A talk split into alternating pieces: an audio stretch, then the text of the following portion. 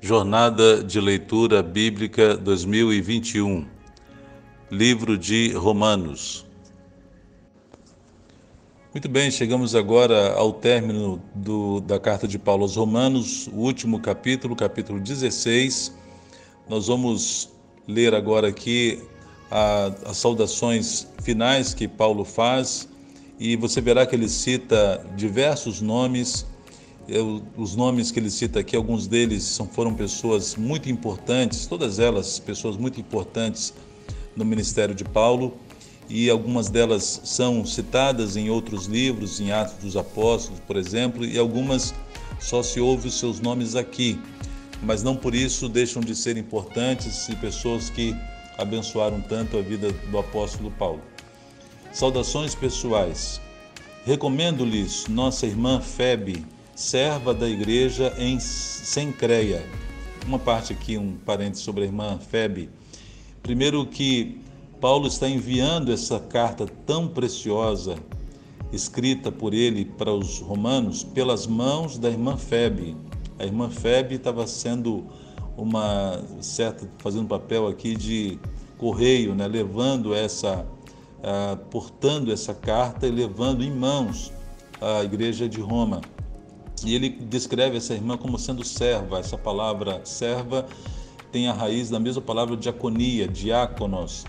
E então por isso entende-se que era como se fosse uma diaconisa da igreja de Sencreia. E Sencreia era uma cidade portuária da região de, de Corinto.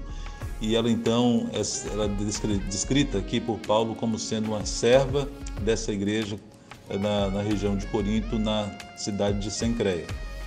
2. Peço que a recebam no Senhor de maneira digna dos santos e lhe prestem a ajuda de que venha a necessitar, pois tem sido de grande auxílio para minha gente, inclusive para mim.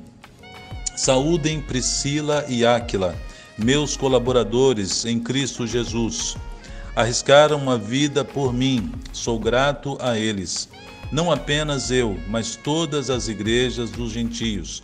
Então, Paulo faz um destaque para esse casal, Priscila e Áquila, que lá em Atos dos Apóstolos é citado o nome deles, que se tornaram colaboradores de Paulo.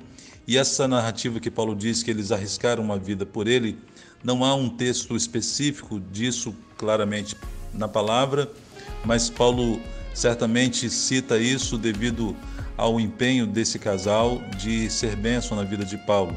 E a igreja se reunia na casa deles, e por isso Paulo está saudando esse casal, Priscila e Áquila. Verso 5: Saúdem também a igreja que se reúne na casa deles. Saúdem meu irmão, meu amado irmão Epêneto, que foi o primeiro convertido a Cristo na província da Ásia Saúdem Maria, que trabalhou arduamente por vocês. Saúdem Andrônico e Júnias, meus parentes que estiveram na prisão comigo. São notáveis entre os apóstolos e estavam em Cristo antes de mim. Então, quando Paulo diz aqui de Júnias e Andrônico, não há certeza, ele diz meus parentes, não, dá, não há certeza de que eram parentes sanguíneos Talvez porque fossem da mesma tribo de Paulo, a tribo de Benjamim, talvez por isso ele diz meus parentes, mas com certeza eram judeus que haviam se convertido ao evangelho antes dele, como ele diz, estavam em Cristo antes de mim. E ele então manda saudar esses irmãos que estavam junto com os crentes lá em Roma. Verso 8: Saúdem Ampliato, meu amado irmão no Senhor. Saúdem Urbano, nosso cooperador em Cristo, e meu amado irmão Estaques. Saúdem Apeles, aprovado em Cristo. Saúdem os que pertencem à casa de Aristóbulo. Saúdem Herodião, meu parente. Saúdem os da casa de Narciso, que estão no Senhor. Saúdem Trifena e Trifosa, mulheres que trabalharam arduamente no Senhor. Saúdem a amada Pérside, outra que trabalhou arduamente no Senhor. Saúdem Rufo, eleito no Senhor, e sua mãe, que tem sido mãe também para mim. Esse Rufo, ele é citado também no texto de Atos e percebe que tanto ele quanto a mãe dele foram preciosos na vida de Paulo. Verso 14: Saúdem Ansícrito, eh, Flegonte, Hermes, Patrobas, Hermas e os irmãos que estão com eles. Todos nomes gregos, né? Ah, são de irmãos que estavam reunidos em Roma. Saúdem Filólogo, Júlia e Nereu e sua irmã, e também Olimpas e todos os santos que estão com eles. Saúdem uns aos outros com um beijo santo, outra versão diz com ósculo santo, né? Todas as igrejas de Cristo enviam-lhes saudações. Recomendo-lhes, irmãos, que tomem cuidado com aqueles que causam divisões e colocam obstáculos ao ensino que vocês têm recebido. Afastem-se deles. Então percebe que Paulo não cita alguns nomes aqui, mas faz um alerta a esses irmãos da igreja de Roma de que muitas vezes no meio da igreja surgem pessoas que estão ali mais para causar divisão, trazendo falsos ensinos, falsas doutrinas como acontecia na Galácia, que eram os judaizantes, pessoas que chegavam na igreja, se misturavam aos irmãos e colocavam o ensino de que a, precisava haver a guarda dos mandamentos da lei, precisava, as pessoas precisavam fazer circuncisão para que pudessem assim serem salvas. E Paulo está dizendo para se afastar, afastarmos deles Verso 18: Pois essas pessoas não estão servindo a Cristo, nosso Senhor, mas a seus próprios apetites. Mediante palavras suaves e bajulação, enganam os corações dos ingênuos. Então perceba, irmãos, que a mesma sagacidade maligna que o diabo tem em todas as histórias, desde o jardim do Éden, né? com palavras suaves, bajulação, vão enganando corações ingênuos. Por isso, nós temos que ter a simplicidade das pombas e a astúcia da serpente, para identificar pessoas que não tiveram uma transformação real com Cristo e muitas vezes entram nas nossas igrejas, no meio do povo de Deus, com essa palavra suave, mas com um coração cheio de ensinos e doutrinas erradas. Verso 19: Todos têm ouvido falar da obediência de vocês por isso estou muito alegre, mas quero que sejam sábios em relação ao que é bom e sem malícia em relação ao que é mal. Na outra versão, é muito maravilhosa essa, essa expressão que diz, né? Sede inocentes para o que é mal uh, e de termos esse sentimento, né? De, de termos uh, sentimento de, de sermos sábios em relação ao que é bom e sem malícia para o que em relação ao que é mal.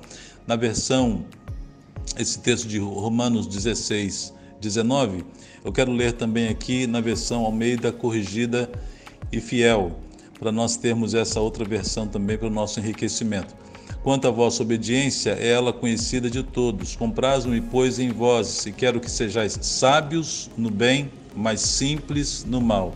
Seja inocentes, excelentes para o bem e inocentes para o mal. Assim deve ser a nossa vida e assim devemos viver com nosso temor para com Deus, o nosso Senhor. Continuando aqui o verso 20, Paulo então fala o que vai, deve acontecer e que o Senhor promete fazer com as obras do maligno. Verso 20: em breve, o Deus da paz esmagará Satanás debaixo dos pés de vocês. A graça de nosso Senhor Jesus seja com vocês.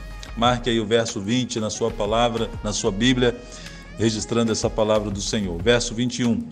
Timóteo, meu cooperador, envia-lhe saudações, bem como Lúcio, Jason e Sosípatro, meus parentes. Só uma parte aqui é, perceba que Timóteo estava junto de Paulo nesse momento que ele escrevia essa carta, ali na região de Corinto, e esses outros irmãos que ele vai citando, Lúcio, Jason e Sosípatro. Também verso 22. Eu, Tércio, que redigi esta carta, saúdo vocês no Senhor. Então perceba que Paulo estava sendo assessorado por esse irmão Tércio, que na verdade estava sendo o escrivão, o escriba dessa carta, né? Paulo ia ditando e Tércio é quem estava escrevendo. E ele então aproveita agora esse final e faz a sua saudação também. Eu, Tércio, que redigi esta carta, saúdo vocês no Senhor. 23. Gaio, cuja hospitalidade eu e toda a igreja desfrutamos, envia-lhes saudações. Então, Paulo estava hospedado nessa casa do irmão Gaio, ali na cidade de Corinto. Continuando, Erasto, administrador da cidade, e nosso irmão, quarto, enviam-lhe saudações. Então, perceba que o evangelho havia alcançado todas as camadas da sociedade e esse Erasto, quando apresentado como administrador da cidade, certamente era uma pessoa que tinha um cargo público alguém que tinha uma posição uh, elevada na sociedade ali de Corinto e que também fazia parte dos irmãos e da igreja que estava junto com Paulo ali na casa de Gaio. Verso 24: Que a graça de nosso Senhor Jesus Cristo seja com vocês todos. Amém. Ora, aquele que tem poder para confirmá-los pelo meu evangelho e pela proclamação de Jesus Cristo, de acordo com a revelação do mistério oculto nos tempos passados, mas agora revelado e dado a conhecer pelas Escrituras proféticas, por ordem do Deus eterno, para que todas as nações venham a crer nele e a obedecer-lhe, ao único Deus sábio, seja dada glória para todos sempre, por meio de Jesus Cristo. Amém. Amém. Que carta maravilhosa, sublime, grandiosa é a carta de Paulo aos Romanos. Você puder ler novamente, sempre tiver oportunidade, releia. São textos profundos, maravilhosos, deixados de revelação por Deus para nosso crescimento e para abençoar nossas vidas. Que Deus abençoe a sua palavra, abençoe a sua vida, o seu dia. Um forte abraço na paz do Senhor Jesus.